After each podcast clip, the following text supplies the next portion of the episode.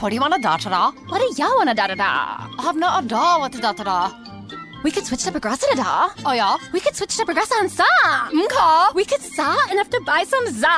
Oh yeah, let's switch to Progressa to da and get some za with the money we saw. Yeah. Now we know we're gonna da da da. These days, nothing is normal and everything is weird. But you could still save big when you switch to Progressive. It might just be the most normal thing you da to da. Quote to da at Progressive.com. Progressive Casualty Insurance Company and affiliates.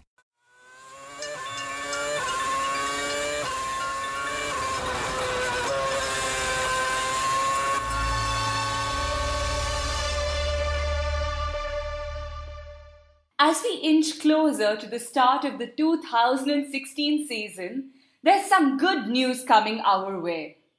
First, Formula One plans to go social. They plan to run contests on social media to choose the driver of the day. Yes, they do. A change of heart from Bernie, or maybe he's just realized that he could sell a sponsor for this category too.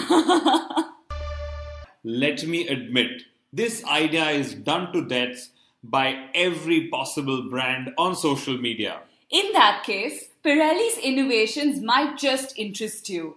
They plan to make tire strategies for each driver available in real time during the races. All of this should hopefully help Pirelli better their otherwise horrible brand image in Formula One. But I think something is wrong.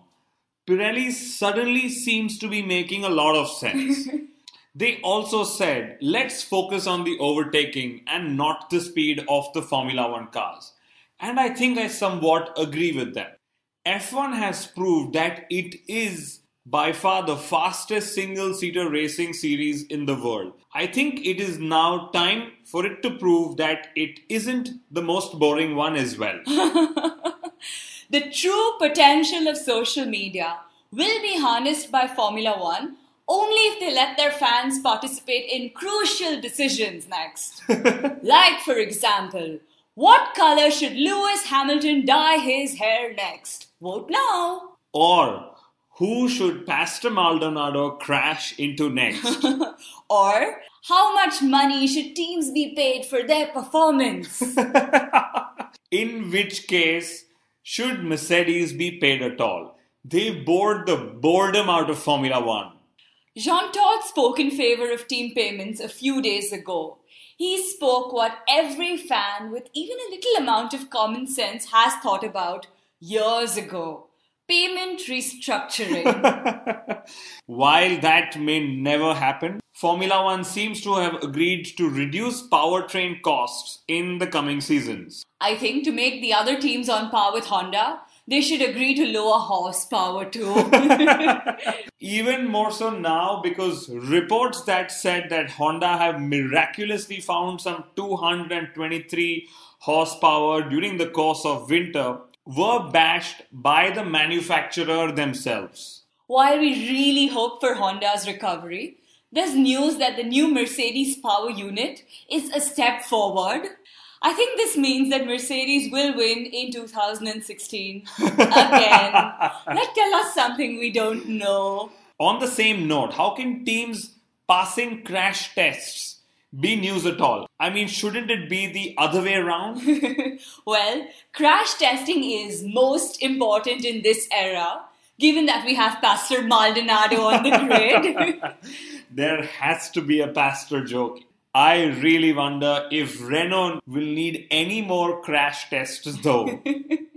Guess what, Kunal? There might just be another Maldonado in the offing. So, Pastor's cousin, Manuel Maldonado, he's racing Italian F4 this season. I don't know if he's a paid driver as well, but I never thought there could be two of a kind. Ooh, double trouble. Bernie said that domination would be bad for Mercedes. If I were Mercedes, I'd be a little wary.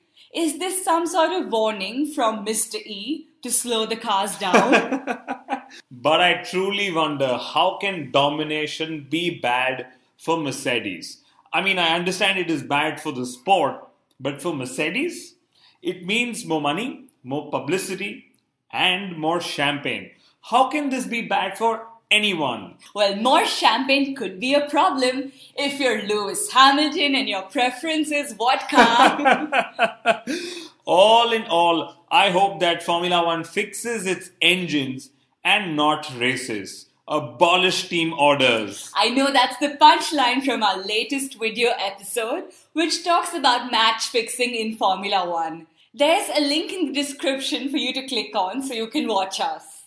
If Johnny Herbert has Bernie and the FIA's ears, we might just have a race each on Saturday and Sunday. One for the Drivers' Championship and other for the Constructors. I think this is a good idea to explore, especially given the conflict of interests in the current format for the teams and drivers. I wonder if someone in Formula One is taking stock of good ideas. You know, we've shared quite a few, like what shots on the podium. the other good idea that Formula One should and does plan to explore is the Halo addition to the cockpits. If drivers have their way, this could see the light of day in 2017. This will make open wheel racing safer. And of course, being an F1 driver will now have a halo effect, literally so. and so now it seems that Max Verstappen is the new Senna. I think it is time for the sport to agree on his new avatar already. From being the next Schumacher to now being the new Senna, I just think he's going from one legacy to another. And like Carlos Sainz Jr. rightly asked, if Max is Senna, who am I? well, I think Carlos is best being Carlos. His father, a two time world champion. Like father, like son, we hope. In all of this, I wonder how Jos Verstappen feels. Why is no one comparing his son to him? And amid all these comparisons, Hollywood actor Sylvester Stallone said that Ayrton Senna wanted him to play Senna in the next movie, Senna. a Rocky Balboa version of Ayrton Senna. I wonder how this would look on television. well, finally, we come to the concluding section of this episode. Red Bull Racing made Max Verstappen drive his F1 car up a snow clad slope to build some off season hype. Thank you, Red Bull, for pushing the limits of Formula One marketing to new heights. Quite literally so. But there's claims that Red Bull would be penalized for this stunt. I think that's the second part of their off season publicity, which most seem to overlook. You know, the same thing happened when David Coulthard last drove on the roads of Mumbai almost a decade ago. The last time a Red Bull racing run happened we were there too. And we were there with David Coulthard himself. What a super retirement job he has. and it seems Massa aims to become a social media reporter post his retirement from Williams. He pushed the limits of social media coverage as he gave away news of a player transfer to Chelsea in a sport called football you know, where they say you need one ball to play. Since the retirement benefits at Williams will never match those at Ferrari, Massa's probably going to have to try a little harder. and Robert Doornbos, I think that's the pronunciation. A driver who I don't really think pushed his limits while he was in Formula One, has managed to push the limits of technology outside of the sport. He's made some major headway with a touch and feel product in the adult entertainment industry. I think it's best we just let you Google that to know more. well, thank you for tuning in yet again. We will see you next week in audio and in video. We really hope you've been hearing us and watching us. Adios!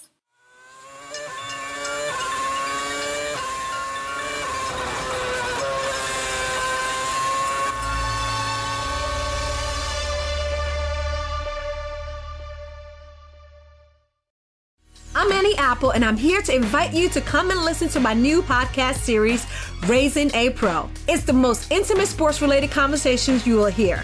Each week, we explore the journeys of some of your favorite NFL players through the eyes of those that know them best. From Joe Burrow, DeAndre Hopkins, Myles Garrett, Ezekiel Elliott, Nick and Joey Bosa, just to name a few. With exclusive insights and information, we leave no stone unturned. Subscribe now to Raising a Pro on your favorite podcast app.